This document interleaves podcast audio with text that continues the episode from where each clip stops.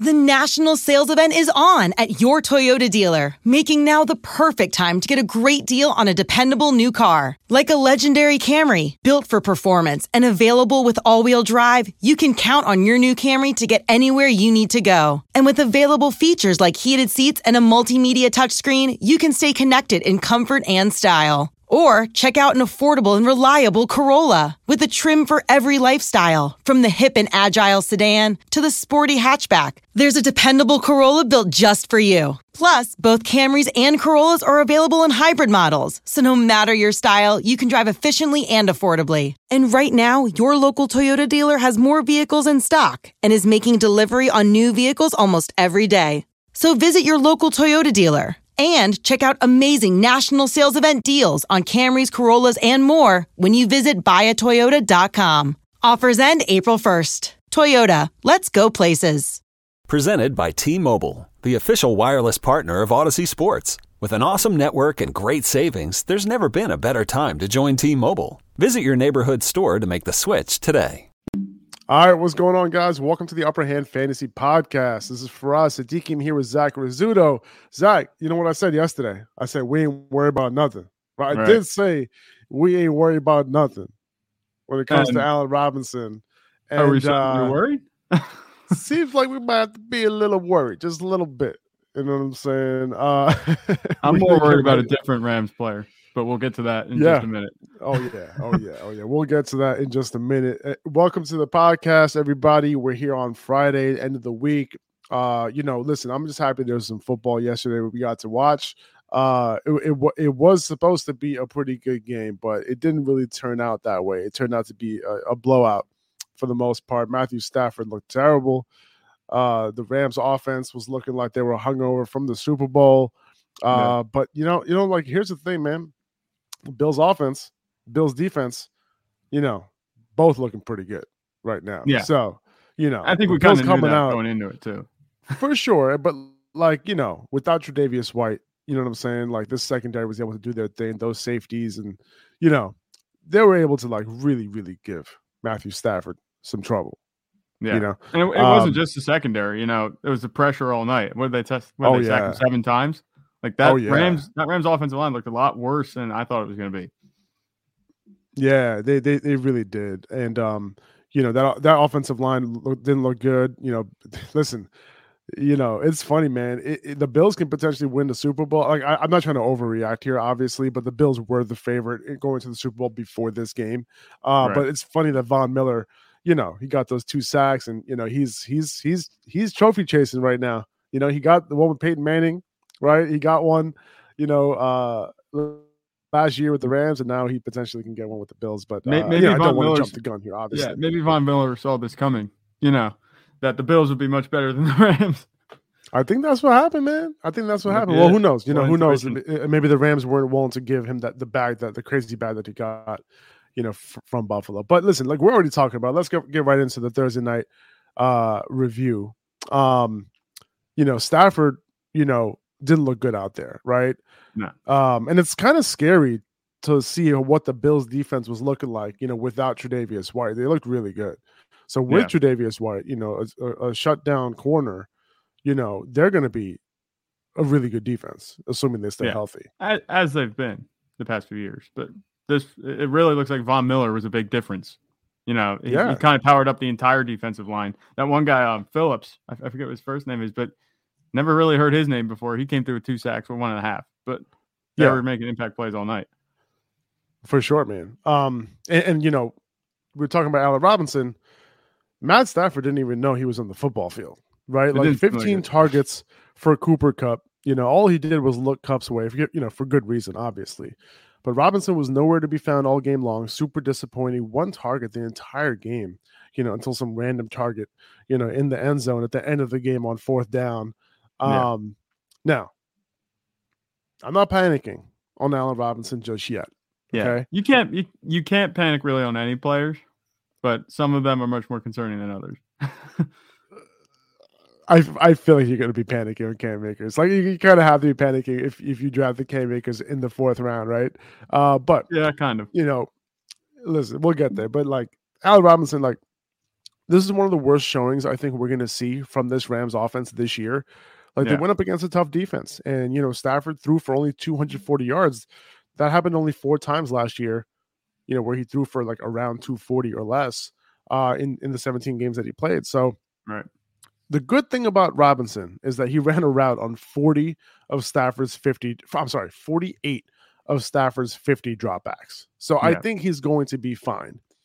Stafford, you know, the this athletic article came out, and I think it was, uh, I think it was Matt Silva, or who, who was it? It was uh, Evan Silva. Sorry, you know, mm-hmm. uh, tweeted out and said that Matt Stafford, you know, he uh, he attributed, you know, Al Robinson's you know disappearance to the to the Bills playing almost exclusively zone and playing a ton of cover two. Uh, right. Matt Harmon then commented on that and said that this kind of makes sense because Allen Robinson's really, really, really good against zone. I'm sorry, against man, but mm-hmm. He's relatively average against zone coverage, which is interesting, right? Mm-hmm. And then you have Cooper Kupp, who is one of the best receivers against zone coverage, according to reception perception. So interesting takes there right? Um, I yeah. still didn't see the all 22 yet. I plan on doing that today because I do want to see what's up with Al Robinson. But if they truly are playing zone, if they have, if they did play zone all game long, and Matt Stafford saying that they only played man like twice the entire game, then to me, there's no point in me watching the all 22 because the whole point of it is I wanted to see if Allen Robinson was able to separate. So I think right. that was the the real issue there. Um, so so you look at last year, Robert Woods, right? He also had only four targets in week one yeah. right? Not not a good game, but he had nine targets in week two. Yeah. Tyler Higbee, yeah. Tyler Higbee had eleven targets in, in yesterday's. Yeah, that was like, a little interesting. Didn't I don't do think that's going to happen. But... He didn't do anything. He didn't do anything. Like like I said yesterday, super uninspiring. He couldn't do anything with eleven targets. So, Kupp had a thirty-eight percent target share. I I think we should see a bit of a correction moving forward. So I'm not hitting the panic button just yet. Yeah, on any of the receivers, I wouldn't. And it just goes to show, you know, Cooper Kupp's a fantasy cheat code because even in a game where they scored 10 points and turned the ball over a bunch, he still had 31 PPR points, was it? He was targeted 15 times. It's not a question of, you know, volume of talent at this point. Is the question is, is Matthew Stafford throwing the football? If Matthew Stafford's throwing the football, Cooper Kupp's going to be getting the volume that he needs. And that that was one of my big takeaways because even in a bad showing, he was elite. Um, with Allen Robinson, you know, I'm not hitting the panic button on him either. Like I said, it's week one. This isn't like some, this isn't like they played the Jaguars and came out and looked like this. This is the Bills, the Super Bowl favorites. I'm not putting it past them. We saw this same type of performance, you know, a strong defense from Green Bay in week one last year. No one thought that the Saints really had a shot against them, and the Saints ended up blowing them out. That's kind of how I look at it. Um, Stafford, you know, there were questions about his elbow injury, that kind of thing, all this stuff. It was it was just a long off season coming into it. You know, Super Bowl hangovers kind of a thing. Uh, at least it looked like it. I'm not worried about Matthew Stafford. They got 10 days to come back, turn around, and fix what they, you know, fix the mistakes that they had. Uh, I think they'll be fine. I'm not hitting the panic button on anybody but Cam Akers, but we'll get to him. Let's get there right now. Let's just talk about it right now. Right. Like Cam Akers, the dude didn't see the field at all. Two touches. Right? Like I think that's what it was. Yeah, and uh, I think I think maybe three. I, I don't remember, but it doesn't matter. Darrell Henderson started the game. He never left the field. He had 82% snap share. The bell cow for this offense in this game, 18 total opportunities. Cam Akers was nowhere to be found, you know? Um, yeah. Now, we were a little bit worried about Cam Akers coming into the game, right? We, we were like, oh, maybe this is going to be a 50 50 split, but, you know, he should get goal line opportunities, right? Yeah. And this is not and this is we nobody saw this coming right like everybody yeah. thought that he was going to be involved but maybe he wouldn't be as efficient because coming off the achilles you know the all of the Cam Akers deniers like we weren't necessarily deniers i would say i think we were mm-hmm. we were optimistic right um but dude did not see this coming at all no not at all. And the if you're looking for a silver lining as a Cam Akers owner, you know, I look at Darrell Henderson and he wasn't exactly efficient. He wasn't exactly very, you know, inspiring with the touches that he got. He had five receptions, but only 26 yards, under four yards a carry easily. It, it, wasn't obviously a good performance overall for the Rams offense, but uh, Darrell Henderson, you know, he I don't think he separated himself, you know, uh, from Cam Akers that much last night at all. Um, I think that Cam Akers not getting touches goes back a lot to the injury situation. You know, there were questions about his health going in, but they said that he was going to be fine, that he'd see the field. It was just, you know, I would have been okay. I wouldn't be panicking as much as I am if he got like six or eight touches, you know, or maybe he got a little a little early down work, but this was like not seeing the ball at all. And when he did get the ball, he did nothing with it. And you know, you can put that on the Rams offensive line being, you know, crap last night, but I I I, I it wasn't inspiring at all. I don't like that Cam Akers got the ball two times, did nothing with it. I, am panicking because especially where he was drafted, like we said, if it was anywhere in the fourth round, you're sitting there thinking you might ha- you might have the value, you know, that this guy might actually turn around and be a lot better than his draft uh, value indicates. Um, and it, it was just completely out of left field. Yeah. Um, you know, I'm not so worried that Akers didn't do much with the ball because he was stopped in the backfield a couple times. Um, but what I'm really worried about is where is he at and why didn't he see the field? You know, right. did he not see the field because he's still recovering from the Achilles? Is he not seeing the field because he's still, you know, not 100% from the soft tissue injury that he just had a couple weeks ago? That's my hope, right? Like, I'd rather that. I'd rather that, you know, he is not 100% from the soft tissue injury and they're just making sure that he doesn't have, a, you know, re aggravation, right? That's Obviously. what I'm hoping for. And Sean McVay is not going to give you any clue to what the actual no. situation is. What we're going to, eh, if, if that is the case, we're just going to see Akers pop up in a random game when you thought in week five, when Darrell Henderson, you thought that Darrell Henderson was the RB1, right, on this team and a fantasy RB1. If he's getting this type of volume, dude, like Akers is going to all randomly show up with like 60% of the work. right?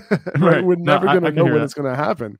Uh, and, and that's part of the reason why I can't drop Cam, Cam Akers right now right? Like oh, I'm not no. gonna like you hold yeah, on. We're not talking about dropping Cam Akers. No, keep him on your bench. Uh, you don't start Cam Akers next week, right? I would start Darrell Henderson as a RB two.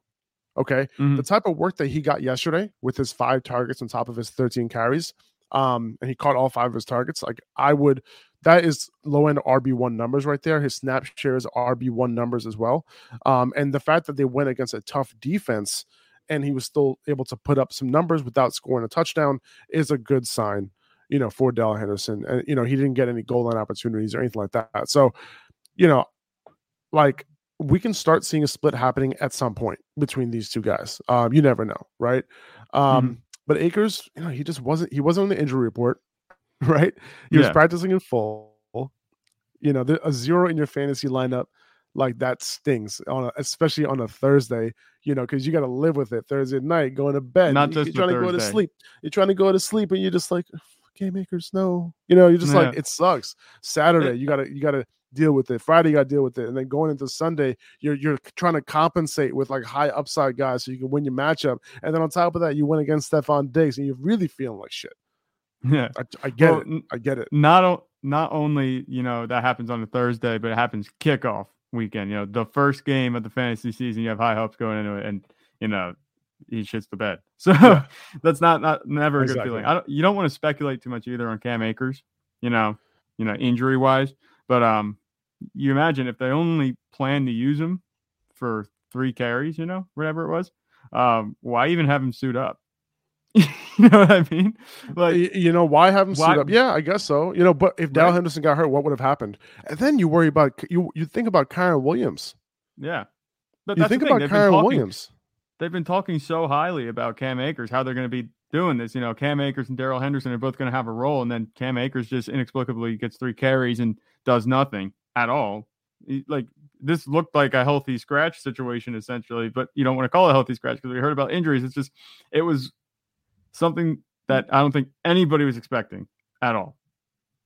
Yeah, no, I'm with you. Um, and you know what's interesting about this, and, and, and Ian Hartitz, tw- uh, you know, tweeted this out, and I just started dying laughing when he did. Ian Hartitz, if you don't follow him, he's like one of the funniest dudes in the fantasy space. Uh, works over at PFF. Uh, he tweeted out, you know, when Williams, Kyren Williams ended up getting hurt, I think he hurt his ankle pretty early in that game, and he was like de- kind of declared out or questionable to return. But he tweeted out, I said, "Oh, now that Kyren Williams got hurt, Cam Akers, you know, is finally like the RB two, right? Yeah. And it's and it's like it's funny because you think about it. There's some truth to that. It's like, well, was would Kyren Williams have gotten more playing time than Cam Akers, right? And yeah, that was shaping out to be mm-hmm. true because if Cam Akers was only going to be on the field for two or three touches, and Kyren Williams was already on the field to get hurt, what would have happened, right? Would yeah. he have been on the field to spell Darrell Henderson? So interesting stuff, man. Interesting stuff. So I'm really looking forward to see what happens next week. Um, but let's move on to the Bill side, man. Stefon Diggs yeah. absolutely lit it up, right? Nine targets, eight catches, 122 yards, and a long touchdown towards the end of the game. Um, listen, there was a reason why he was one of the best for late first round picks for fantasy. Yeah. Right. Uh, Gabriel Davis, he came through on that broken play for a touchdown. I know you were happy about that. I was going up against oh, you. Yeah. I had Allen Robinson. You had Gabe Davis. Uh, so the good thing about yeah. Gabe Davis, now it was a broken play that he caught the touchdown on. The good thing about Gabe Davis was that he ran a route on every single one of Josh Allen's dropbacks. Um, it's what yeah. you want to see, right? Stefon Diggs for some reason was being taken off the field after every catch. I, I don't know what was going on there. That doesn't matter. He's going to get it done for you. Uh, but you know, Gabriel Davis had five targets. You know, only a 16% target share, but he's like a big play touchdown type of guy. I, I don't think he's going to see that high target share all the time. Uh, but mm-hmm. on a good offense, he'll come through more often than not. You know. Yeah. Um, with, with with the Bills receivers, first of all, I just would like to note that as of week one, my next Ja'Marr Chase Tee Higgins prediction is not looking too shabby. Um, also on that on that note, I think this is exactly what we kind of projected for Stefon Diggs and Gabe Davis. You know, Gabe Davis didn't get nearly the number of looks of Stefon Diggs, but he made the most of them. And it was a deep play threat. He had was it a connection over 40 yards. There was a catch over 40 yards, another catch over 25 yards, which was which was his touchdown, and a couple other grabs for like intermediate gain, eight to 15 yards. It looked really good. I was happy with what I saw. That's exactly what I was projecting for him. But the thing for me is Stefon Diggs. You know, it looked like the Stefon Diggs of 2020. Not that 2021 Stefon Diggs was bad, but this was, you know, being constantly targeted, just peppered with targets, and the connection with Josh Allen was there. And that's like uh, on that one back shoulder pass. You know, it just mm-hmm. came out. Josh Allen took it was like a one step drop and just drilled it back shoulder to Stefon Diggs across the middle, right across the face of a linebacker. He turned around, caught it.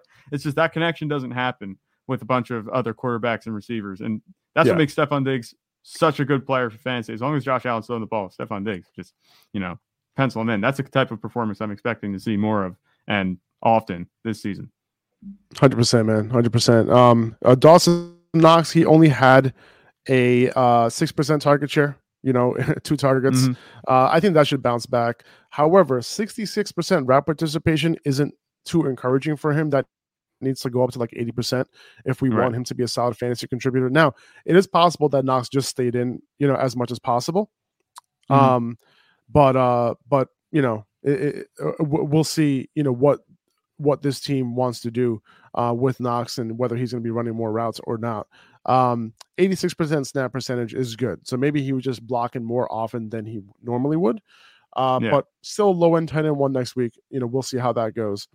Uh, Isaiah McKenzie, uh, I, I think you know, he did score a touchdown, but I think you can drop him. Like if you picked him up and you want to pick up somebody else, let's say you're on sleeper on Yahoo, you can drop him now, even though he played. Like I, I know on ESPN by default, uh, you can't. Every player gets locked, even if they're on your bench. Um, yeah.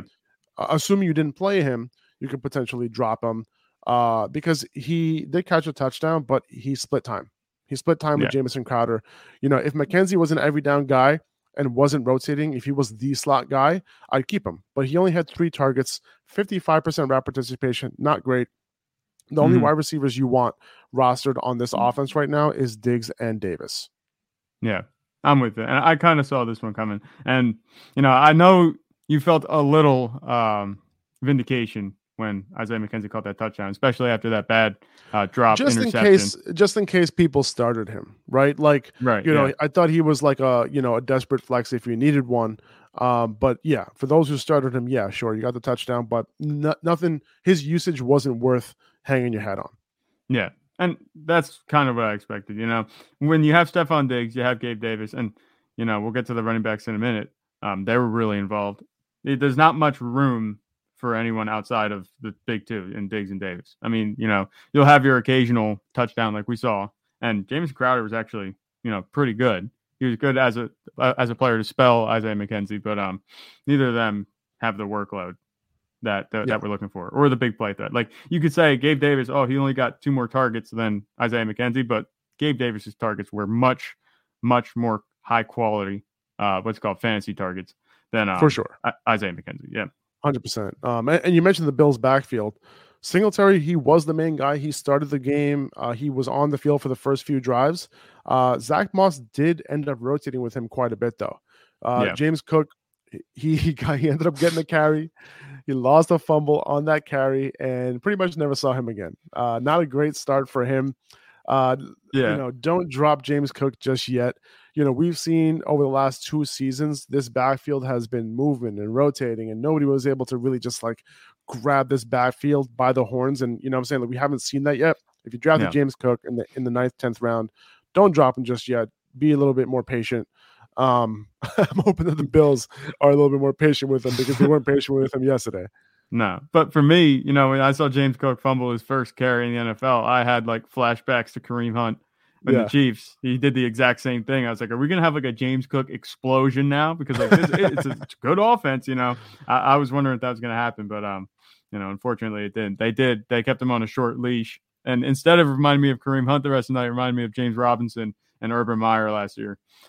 you fumble the ball once and you're done. Doghouse. But, I know, um, dude. I, I was I know, actually dude. I was actually surprised with Zach Moss's usage in the passing game.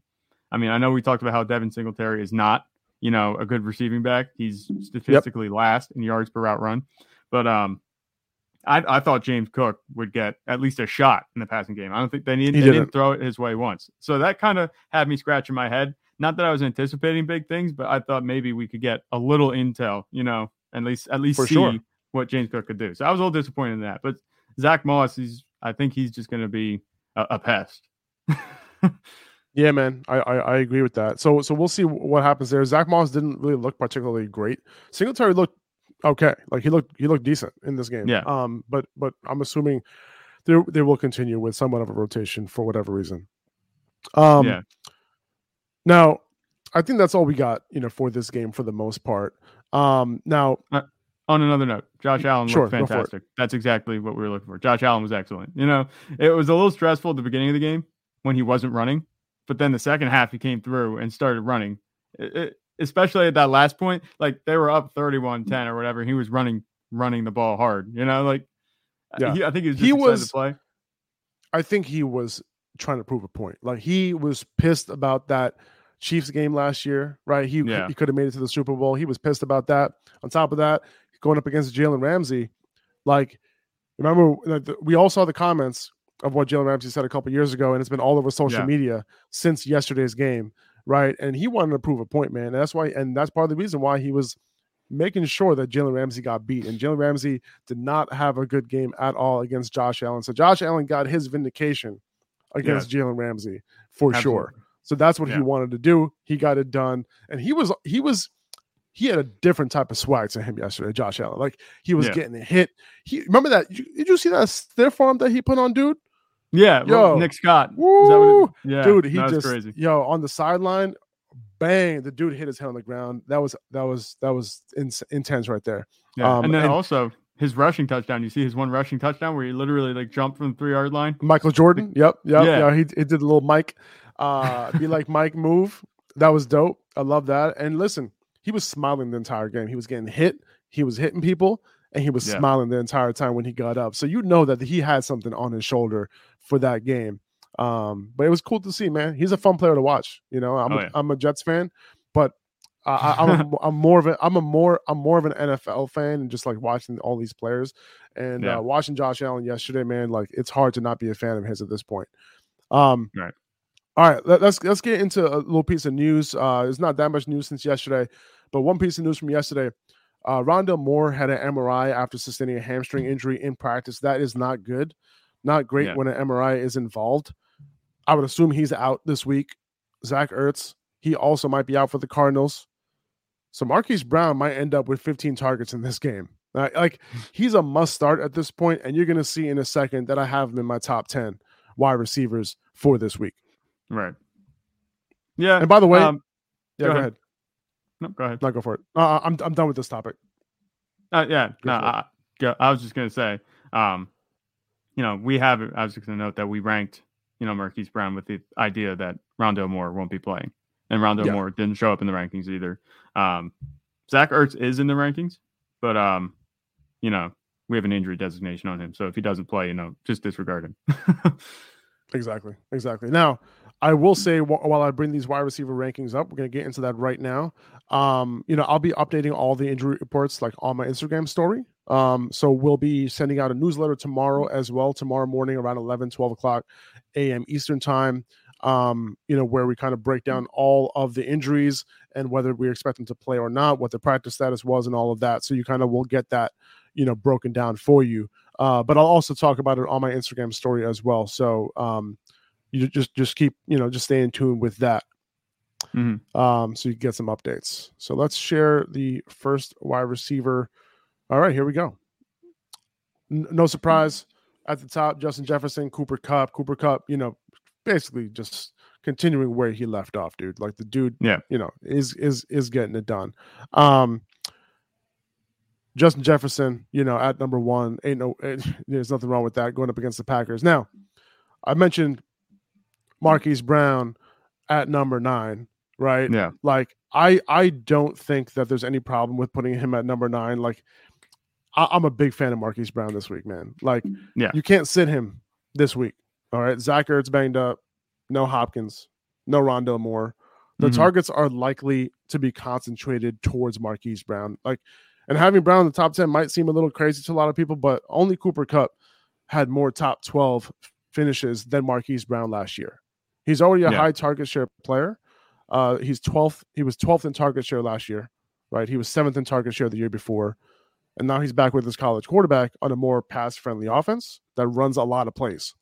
Yeah. And then you mentioned, you know, uh, Kansas City also lost Charvarius Ward, who was their top corner last year, lost him to the 49ers. So we're looking at a situation that Marquise Brown uh, can potentially, you know, really blow up in, in, this spot, and it's it's it'll be really hard for me not to have him in my lineup this week. Right. No, I, I agree. You know, I'm looking at the rest of the rankings and other players that are around. You know, this is a bet that the situation is going to outweigh, you know, other players. I, I think Marquise Brown's going to be a target hog this week just because they played in college. And I feel like it's going to be like, you know, the reunion game. And that's kind of, you know, I don't want to say that every reunion game is going to go well. You know, Ja'Marr Chase and Joe Burrow worked out. You know, we're going to see about Davante Adams and Derek Carr, but um, there really isn't anybody else to throw to in the Cardinals offense, which, you know, at the beginning of the season, we're like, on paper, Cardinals receiving core stack. but they're missing a bunch of guys. And Marquise Brown, the guy that they didn't have going, uh, what's it called, going into the offseason last season, is now easily the number one. Um, I think nine is justified, even over Michael Pittman. Yeah. And I have Michael Pittman at 10. You know, he's going up against a rookie in Derek Stingley, obviously, you know, a highly touted rookie, um, yeah. and Steven Nelson on the outside. Houston did allow the second most fantasy points to perimeter wide receivers last year. And um, obviously, they have a new defensive scheme this year with Lovie Smith coming in, uh, a new cornerback rotation this year can change things. Um, yeah. But I think their, their secondary, you know, just isn't that good. So I think Pittman can this have a big Texans day. We're talking about, yeah, yeah, exactly. Pittman can have a pretty big day on Sunday. All right. I, I, also, I the Colts, the Colts are like have one of the. I think they're top five in implied uh, point total this week, so they're going to be right. scoring points. Yeah, absolutely. And you know, if they go up quick, it's going to be because of Michael Pittman. I think over anybody else in the passing game. Yeah. Anybody else you want to comment on in the top ten? Um, AJ Brown at number eight. What do you think yeah. about that? I think that's I think that's a good ranking. I think that five through eight, they're all projected very similar. Um, AJ Brown, like they could go any anyway. I like CeeDee Lamb just at five because you know he's pretty much locked in for volume. Davante Adams not so locked in, but we know the talent he is, and he played with Derek Carr. I think that's justified over Mike Evans. Um, Mike Evans might have a little bit more competition depending on whether or not Chris Godwin plays. We're still waiting to hear about that. That's going to be a game time right. decision.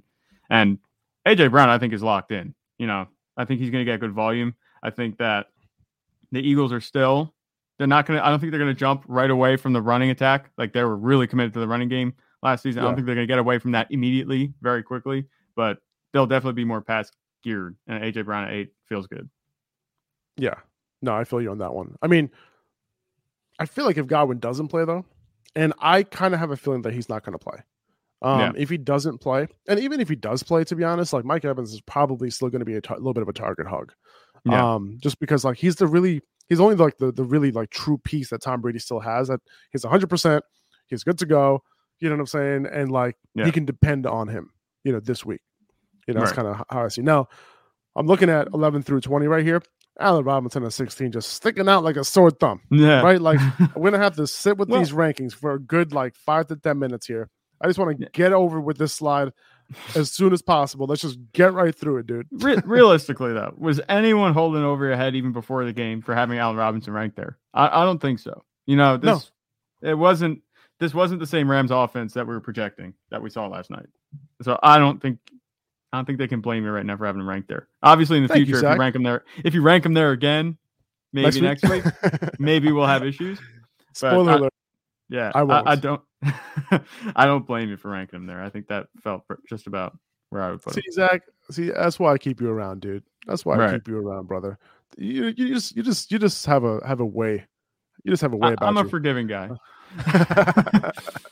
All right, uh, looking at Tyreek Hill at number twelve. Uh, so, by the way, uh, oh yeah, so uh, I, we didn't re- we probably just like we kind of skimmed over the rankings. Like people who listen to the podcast they probably don't know who number one to 10 was but you kind of have an idea of who it was after what we talked about.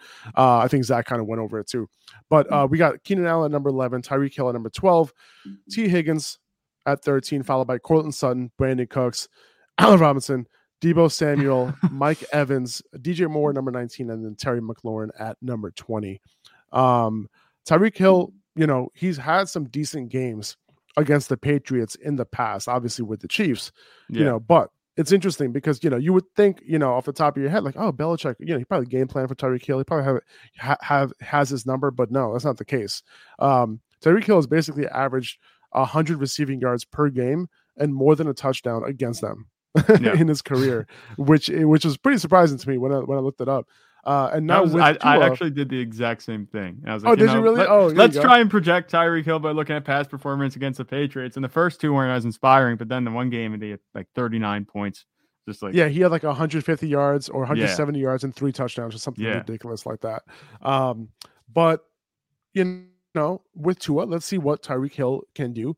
Um, there is a chance that he is the focal point of this Dolphins passing offense. There's a good chance that that's the case. So looking forward to see what he can do uh, with Tua. Um, yeah. No, at number 14, that we have Courtland Sutton. You know, I think he has to come through on Monday night in order for me to redeem myself for Allen Robinson because uh, he's like one, I, one of the think, guys I've been touting as well. yeah. So two names stand out on this list to me, and one, one of them is Courtland Sutton. And I was going to say because I have huge expectations for Courtland Sutton, especially with the report saying that Russell Wilson's targeting him as the number one. You know, I, I think that you will you will have redeemed yourself if he does well, I think he's going to do very well. And like I said, I think even 14 might be a little low for the ranking. I think it's just a conservative ranking right now compared to where he'll be the rest of the season because, you know, we haven't seen him on the field yet. But I think that one's a guy that can move way up. I hope so. I hope yeah. so. Um, but uh, you know, so Artie Burns, you know, is not a good corner. You know, he might be there. Uh, he might not play on Monday as a possibility, but there's not going to be much experience back there to defend Courtland Sutton behind him. Right. Um, you have a guy named Michael Jackson starting. I'm not joking. Okay, at corner, the dude has four games in three years to his name. Okay, and mm-hmm. then you have the rookie Tariq Woolen, who was taken in the fifth round of this past NFL draft. So not great. Sutton is in line to have a great game on yeah. Monday night, and uh, he might be a big part of that Russell Wilson redemption story. Mm-hmm. The only thing that could go wrong for him is game script. They get ahead early. There gonna be no reason to be throwing it. But um, yeah, you know, maybe maybe Seattle comes out with like a renewed fight uh, and just like, like, like this energy trying to stick it to Russell Wilson. But you know, I, I don't I don't really see that happening. So yeah, no, yeah, I hear you. Um, now I'm looking at number 17, Deebo Samuel. Mm-hmm. It might seem a little bit low. Now I, I initially had him at it does, right? Like with him at nine, like I had him at 19 initially, man. Uh, but like with Kittle likely out, I did move him up two spots. Um, now listen, he finished as the wide receiver three last year. Like, yeah, wide receiver, wide receiver 17 is gonna feel really, really low. So, but the thing is, like, I'm not convinced that him and Trey Lance have the rapport just yet. Yeah. Um, and, and either way, like, like listen, he's gonna be in your lineup right? Regardless, like because the Bears are not good. Yeah. Um, their secondary is one of the worst in the NFL, and I, I feel like I got to move them up a little bit, even more. But I do like these. I'm looking at these other guys, like obviously besides Allen Robinson, I'm looking at these other guys.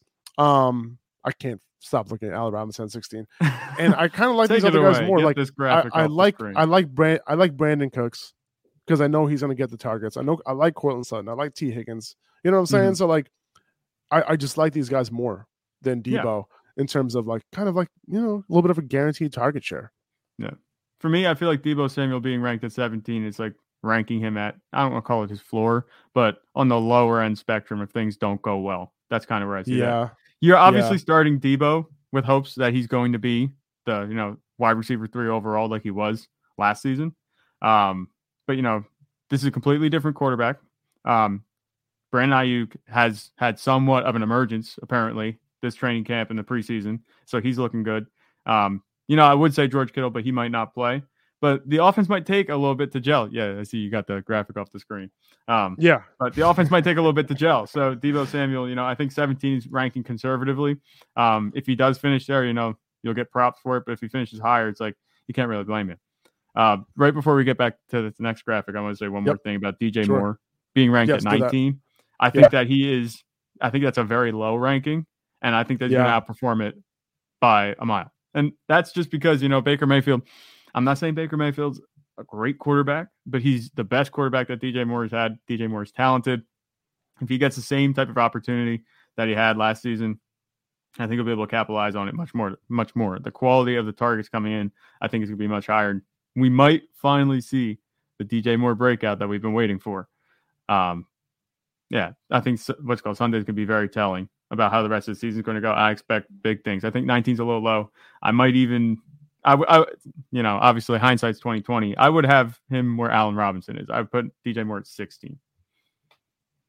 I can see that. Basically, yeah. put him before Deebo. Yeah, and you know what? I think you're right about that.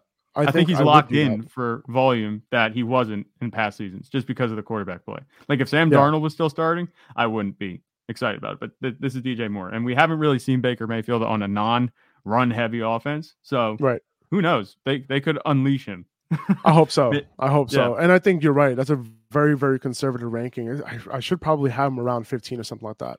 I, I, I think I agree with that. I agree That's with kind you. Of I mean, yeah. all, all, all, the points that you're making make sense because I'm looking talking about those other guys having guaranteed target share. Seems like DJ Moore's going to have that as well, right? Yeah. That, that's and you don't want to rank it based solely on target share, but we've seen DJ Moore, the talent that he has too, and he, I think he's just yeah. been kind of restrained. No, I think you're right, man. I think you're right. I'm going to move him up. Um, all right. all right, moving on to 21 to 30. We have Jaylen Waddle at 21, Diontae at 22, followed by Elijah Moore, Gabriel Davis, Rashod Rashod Bateman. And by the way, the reason why I have uh, these guys locked in, like I had Al Robinson at 16, is because like these rankings lock, right? So like these rankings were done before Thursday night's game, so it's not like I'm going to be moving them. I'm not even able to move them, uh, like on Fantasy Pros, for example. Like they're locked in. This is what I had at before the game, so I'm not going to change it. Be- yeah, we're not going to change it be- after the. We're fact. not like, in the. Oh, yeah, we're not in the business of lying to you guys and being untruthful. so. Exactly. Exactly. Exactly. Um. Yeah. So, and then we have Elijah Moore at 23, Gabriel Davis at 24, Rashod Bateman at 25, followed by DK Metcalf, Michael Thomas, Juju Smith Schuster, Amon-Ra St. Brown at 29, and Jerry Jeudy at number 30. Now, I got Diontae at 22. We'll see if mm-hmm. Mm-hmm. ends up playing. Uh, he was limited all week, and he's saying that he's taking one day at a time. No word on whether he'll play this week. You know, let's see if he gets another limited practice today. If he does, there's still a chance that he plays. Um, yeah. And if he plays, he's going to probably be in my lineup. Like Diontae, he missed the game yeah. against Cincinnati last year, uh, but he had a great game against them another time. And a lot of the secondary is mm-hmm. back this year. It looks a lot very mm-hmm. similar to what they had last year. So, um, the one thing is like we'll see if Mitch Trubisky locks on to Diontae, you know, to give him another season of very high target share. Um, right. you know, we'll see if George Pickens or Chase Claypool end up taking more of the share than we think to potentially bring uh you know Diontae's target share a little bit lower. That's going to be interesting to watch. Like if I had to guess, I would say Diontae Johnson's target share is still going to be over 25%. And uh mm. George Pickens will be like a close second. if I had to guess right now, with Chase Claypool coming in third, but a little bit more distant. Right. And Diontae Johnson, you know, I was a kind of you could call me a Diontae Johnson hater over the offseason. But um I think 2020 22 being ranked there, I think that feels about right. Just because I'm much more confident with Mitch Trubisky at quarterback than Kenny Pickett. And not that Kenny Pickett didn't impress me in the preseason, he did. But Mitch Trubisky is the best option right now for Diontae Johnson because we saw what he was able to do for Allen Robinson, even though, you know, the Bears were a bad team. Um, he was able to make Allen Robinson fantasy relevant before, you know, everything went backwards and upside yeah. down on fire. But uh, in that 2021 season. Um, but, you know, Diontae Johnson can be that guy. We obviously know he's a big target share guy. If he gets the same target share, 2020, I keep saying the year 22 feels correct for where he's ranked. Yeah, and I have Elijah Moore right after him. Uh, Elijah Moore had the best game of his career with Joe Flacco. Uh, he caught yeah. eight of 11 targets last year for 141 yards and a touchdown. If you're wondering about whether you should have him in your lineup, you should.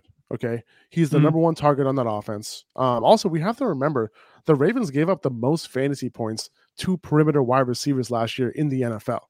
I'm not yeah. worried about Marcus Peters potentially coming back. He's 31 years old, coming off the ACL.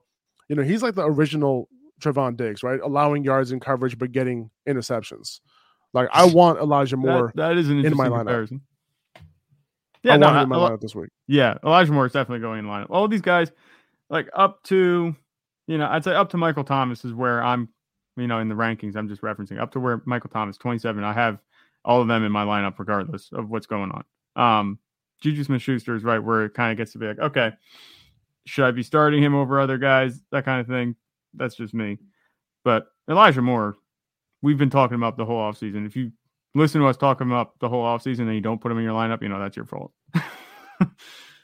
yeah, man, seriously. Like we're, we were so big on him. And um, now that Joe Flacco's there, we know that he can get it done with him. Right. So that's good to know. Uh, Michael Thomas.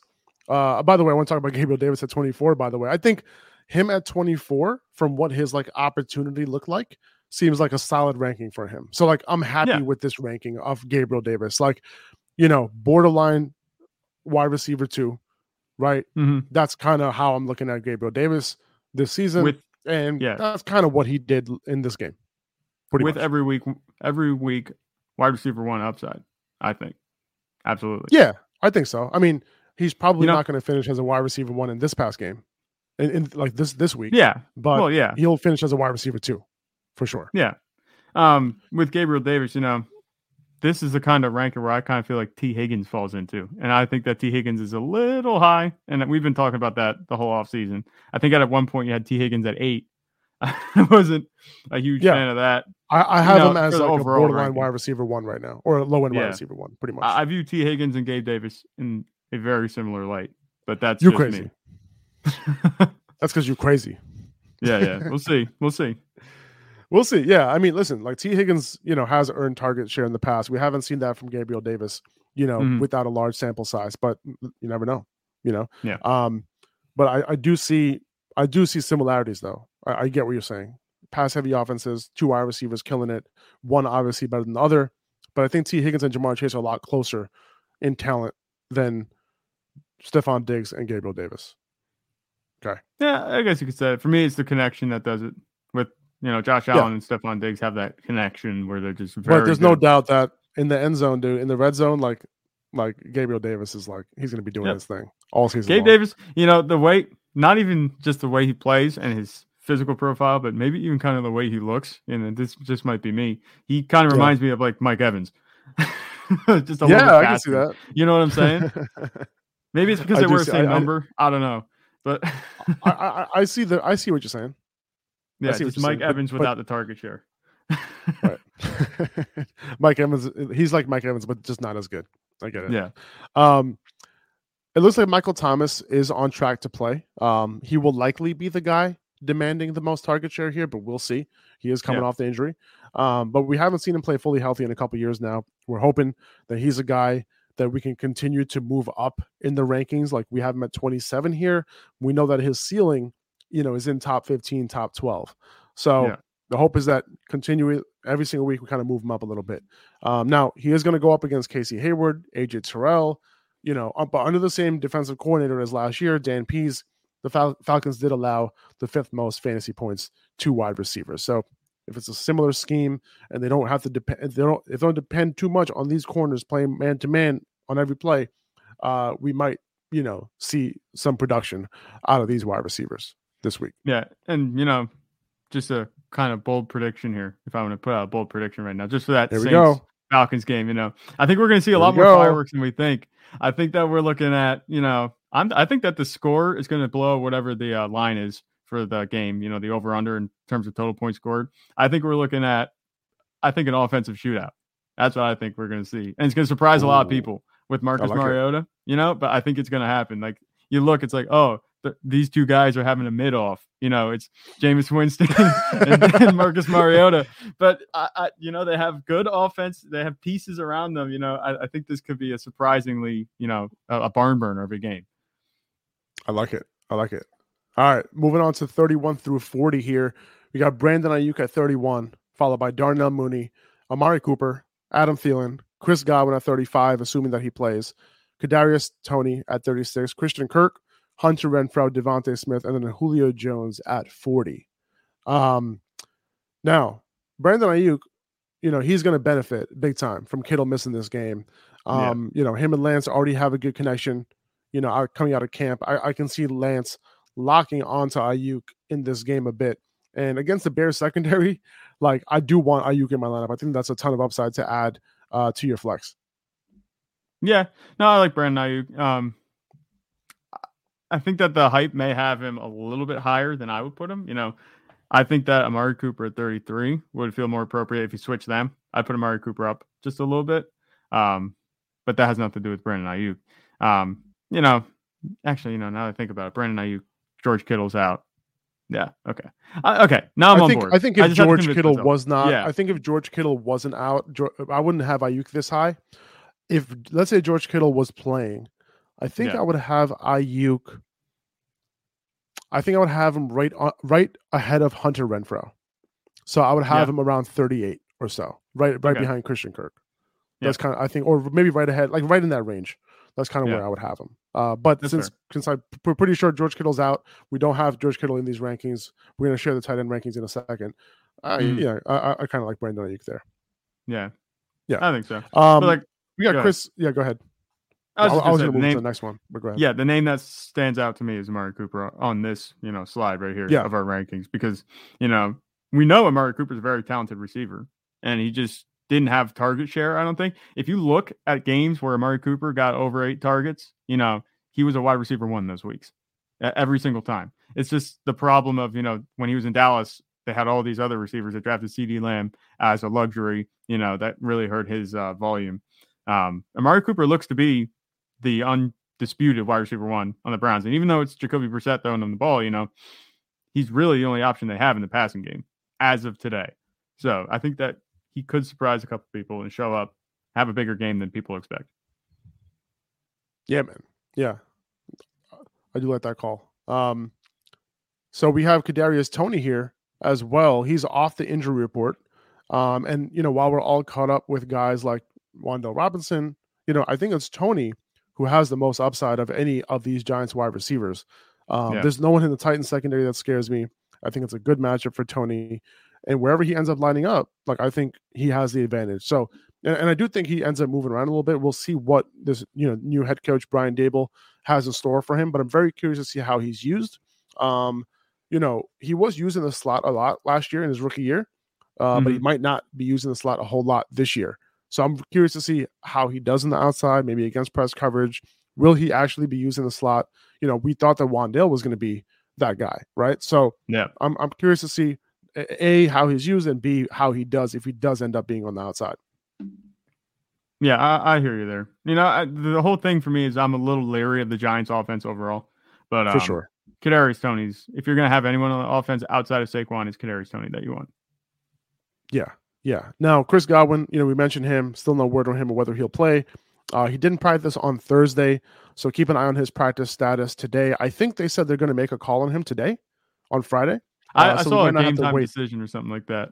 Yeah, so I, I did, and then I saw like a. I I think I think I saw that they were going to make a decision today. I think I saw that also. So well, we might not very have to helpful wait. for us fantasy managers. it really would be. So we might not have to wait until Sunday. Maybe I'm confusing him with another player. I, I oh no, no, they were talking about J.K. Dobbins that they were going to make a decision on Friday. I'm sorry. Right. So yes, I think you're right. Chris Godwin will most likely be a Sunday decision. Um, and especially if it's game time, then you're kind of screwed because if you hold your spot open, you go through all the Sunday games, you know, not playing Chris Godwin, and then you hear he's out. You know, that's actually kind of pushing me away from starting him now. You know what I mean? Yeah, because he, uh, because what Zach's referring to is that that game is on Sunday night. It's the, yeah. the the Bucs Cowboys game is on Sunday night, so you're gonna have to make a decision about him early in the day. And if you don't know that whether he's gonna play or not, that's gonna be a tough decision to make. And most likely, you're gonna have to go away from Chris Godwin at that point. Yeah, that's kind of how I'm looking at it now. Because unless you want to be pigeonholed and playing like Freddie Swain with Drew Lock at quarterback yeah. or something like that, you know, I, I I would actually, you know, now that I'm thinking about it considered maybe just leaving Chris Godwin on the bench this week. Yeah, and you're gonna have to like end up picking somebody up from like the Monday night game, most likely, like a like a like a like a KJ Hamler or something yeah. like that. That's what, mm-hmm. what you're mm-hmm. probably gonna end up doing. Um, so we got Julio Jones at 40 here. Uh, not 40 years old, but 40 in my rankings. I'm not. I'm I'm interested to see you know how he's used. I don't know that he's a full time player on the Bucs. Mm-hmm. Like he played more than 70 percent of snaps only three times last year. Um, it's possible he ends up moving up in my rankings, like in the future. Like if he plays a sort of Gronk like role, you know, Brady's looking for him a ton in the red zone. Um, but with Godwin likely not at 100% still, maybe he's used a bit more than he normally would. Um, so I think throwing him in your flex this week is not a bad option. Yeah. No, I'm with you. You know, Julio Jones also just pretty good. He usually tears up the Cowboys. So he has Tom Brady at quarterback now. You know, you, yeah, I'd take a shot, especially with you know, we're just like we're talking about Chris Godwin. If he doesn't even play, you know, that'll be a big boost for Julio Jones. Um, this is a bet I think more on you know the pedigree, the name. You know, we know what Julio Jones can be is when he's healthy. Um, and if anyone's going to bring it out of him, it's Tom Brady. So I'm not ecstatic, obviously, if I'm throwing Julio Jones in my lineup at this point, but you know, in a pinch, yeah, yeah I'll, pinch. I'll start him in a pinch. Exactly. Because well, he could be the guy you go to if you have Chris Godwin. You know, maybe Julio Jones floating around yeah. on your waiver wire. It's Possible. Yeah. Um, Travis Kelce at number one. Uh, we're moving on to tight ends now. Uh, Kyle Pitts, I have him at number two. That would be in line with your prediction, with your Falcons uh, prediction yeah, at, yeah, at yeah, a little bit of a shootout with New Orleans. Uh, Mark Andrews at three, followed by Dalton Schultz. Darren Waller, Dallas Goedert, TJ Hockenson, Dawson Knox, Zach Ertz, and Cole Kmet. Now, Zach Ertz, obviously, you know, he he's a little bit banged up right now. No word on whether he's practicing. You know what? I on the show right now, I'm gonna go check if if he has made a, an appearance uh, at practice. It's a little early. It's 1 p.m. Eastern time, so I'm not sure. Mm-hmm. Um, Darren Urban has has uh, tweeted out in part, in open part of Arizona Cardinals practice, tight end Zach Ertz was working. Um, they didn't see Rondale Moore there, obviously, but Zach Ertz is practicing. Okay. He's running routes and stuff. So it's possible that we see a a uh, limited practice for Zach Ertz. That would that would be my expectation. If he practices in full, great. He's playing. Okay. Yeah. Um, but we'll see, we'll see what happens there. So just keep an eye out. If you have Zach Ertz, if, you, if you're depending on him, make sure that you have a backup just in case he doesn't go. All right. Yeah. Um, and for me, also just a note on the Cardinals. You know, you're talking about Zach Ertz possibly playing. If he does play, I'm not even sure I'd worry about moving Marquise Brown around in the rankings because I think that might just make you know the Cardinals' offense a little bit more efficient. You know, it's easy to say, oh, there's only one receiver like Marquise Brown on the Cardinals' offense for this week, and he'll be hyper targeted.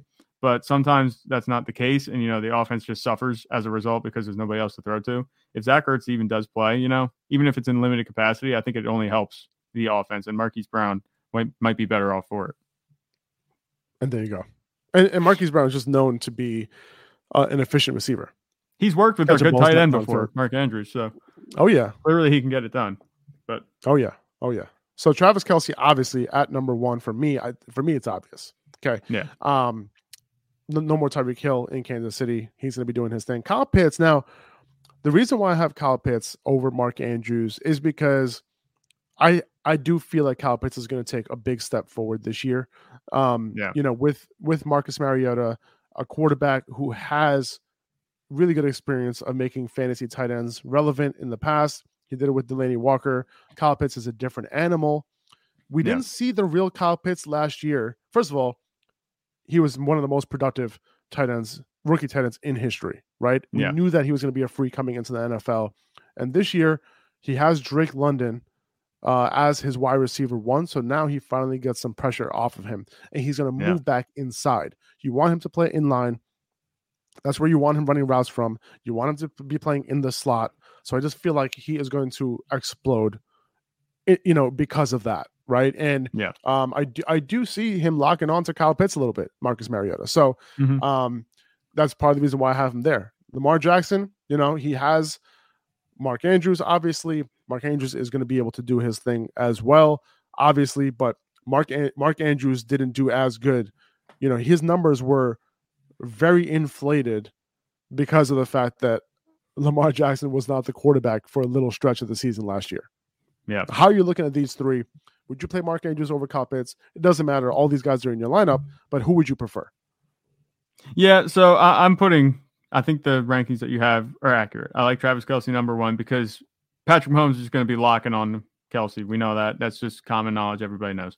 You know, Travis Kelce ranked number one. That's the way it's been for the past five years now. But but um, Kyle Pitts at two, I think is right. I think that's fair over Mark Andrews, just because you know the Ravens, they're they're a run heavy team. Obviously, that Lamar Jackson, you know, he's back.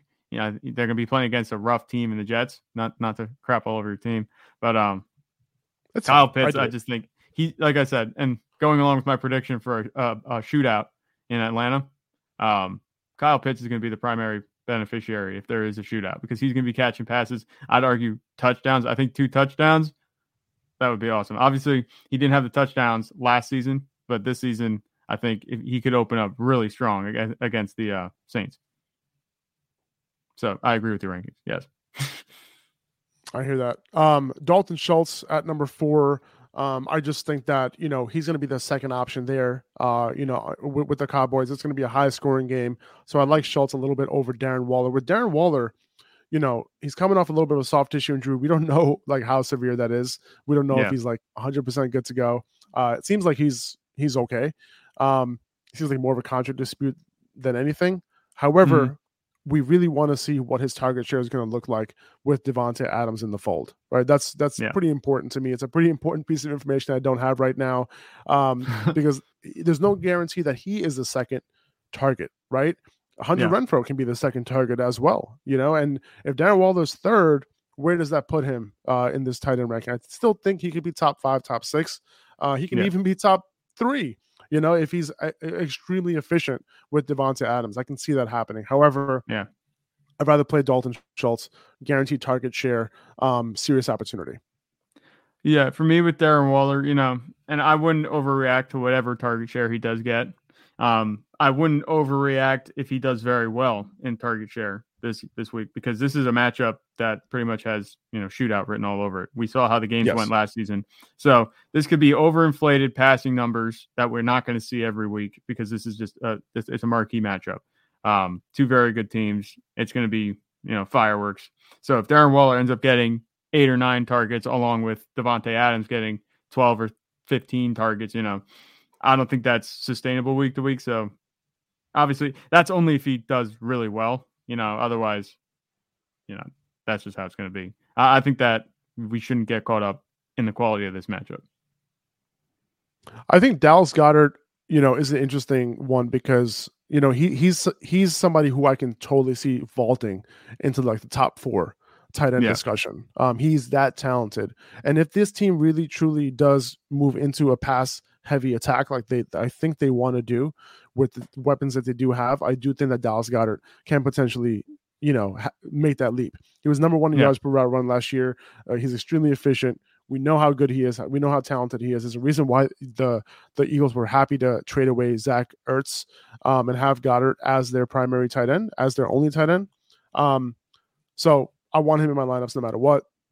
TJ Hockenson, followed by Dawson Knox. We saw what happened with him. Hopefully, he bounces back next week, has a higher uh, participation in terms of the pass game. And uh, and we have a Cole Kmet to kind of round it out at number 10. Uh, Cole Kmet, you know, isn't a sure thing either. right? Uh, obviously, mm-hmm. we have George Kittle not in these rankings because we don't we're not expecting him to play. Uh, he wouldn't have made the top ten otherwise. Uh, but Cole Kmet, you know, we don't know what for sure if he's going to have a very high route participation or not. Uh, yeah. In the preseason with the first team, it was around 65%. You want it to be higher. You want it to be around 75, 80% for a tight end to be able to be a top 10 guy, um, mm-hmm. unless they're like super duper efficient. efficient. Um, and in this offense, like, do we really expect a ton of touchdowns? Right? Probably not. And that's part of the reason yeah. why Cole Kmet didn't get a ton of touchdowns last year because you know, even though he was targeted a good amount. So keep that in mind. This offense isn't really slated to make you know a big to take a big step forward, right, in terms of mm-hmm. scoring. Um, but there is a chance that Kmet has a high target share this year. Yeah, and, and sometimes that's you know all it takes for a tight end. You know, tight end position is so shallow. We're kind of getting in, in, and you'll see on this next graphic.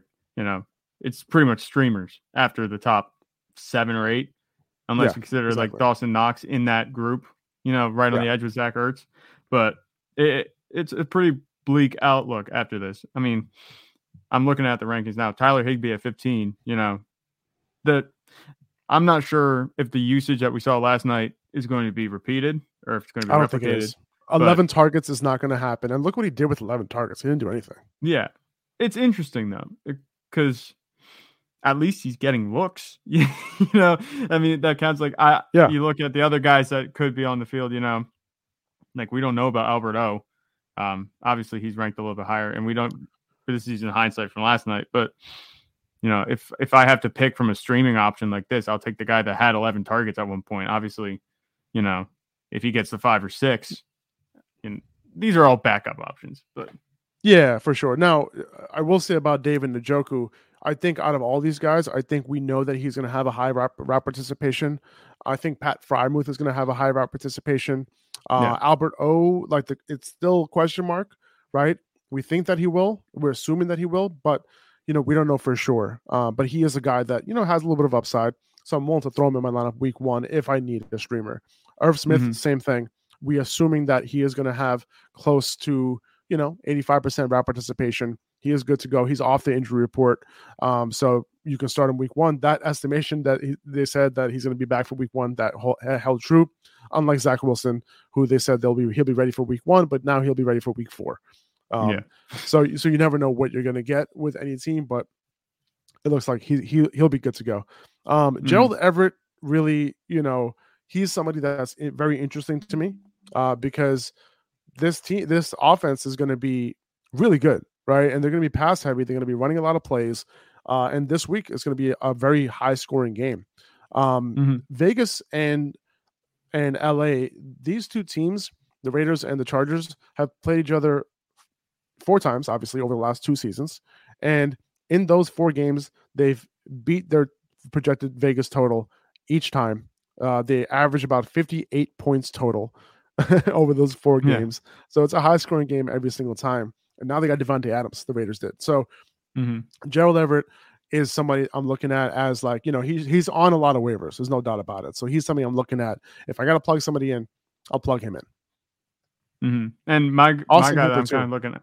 Yeah, that's what I was going to say. Austin Hooper. yeah. Know? With everything that's going on with the Titans receiving core, you know, we're not sure what Treylon Burks, what we should expect from him, or even what Ryan Tannehill is going to look like. You know, Austin Hooper's a guy I can feel like I could see catching four or five balls, maybe a touchdown. You know, they get in the red zone.